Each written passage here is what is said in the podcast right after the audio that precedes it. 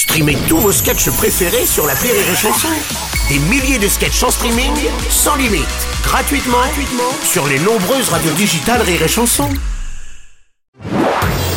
Marceau refait l'info sur Rire et Chanson. On passe à cette annonce parue dans le journal officiel. Les fournisseurs d'énergie vont, à partir du 15 octobre, effectuer des coupures de courant alimentant les ballons d'eau chaude dans tous les foyers qui ont un abonnement heure creuse de 12h à 14h. Monsieur Strauss-Kahn, oui?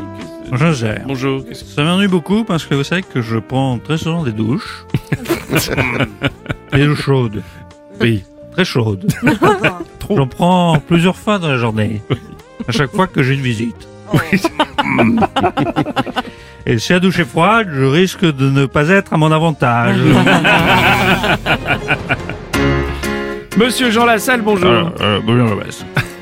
J'interdis qui que ce soit de toucher à mon ballon. oui, ça- Même si moi, je suis souvent plein. Enfin, en heure pleine. Pour le couillon. S'il n'y a pas d'eau chaude, euh, c'est pas très grave. Du moment qu'il n'y a pas de coupure avec la machine à glaçons. pour le couillon. vous avez raison. Il y a des priorités.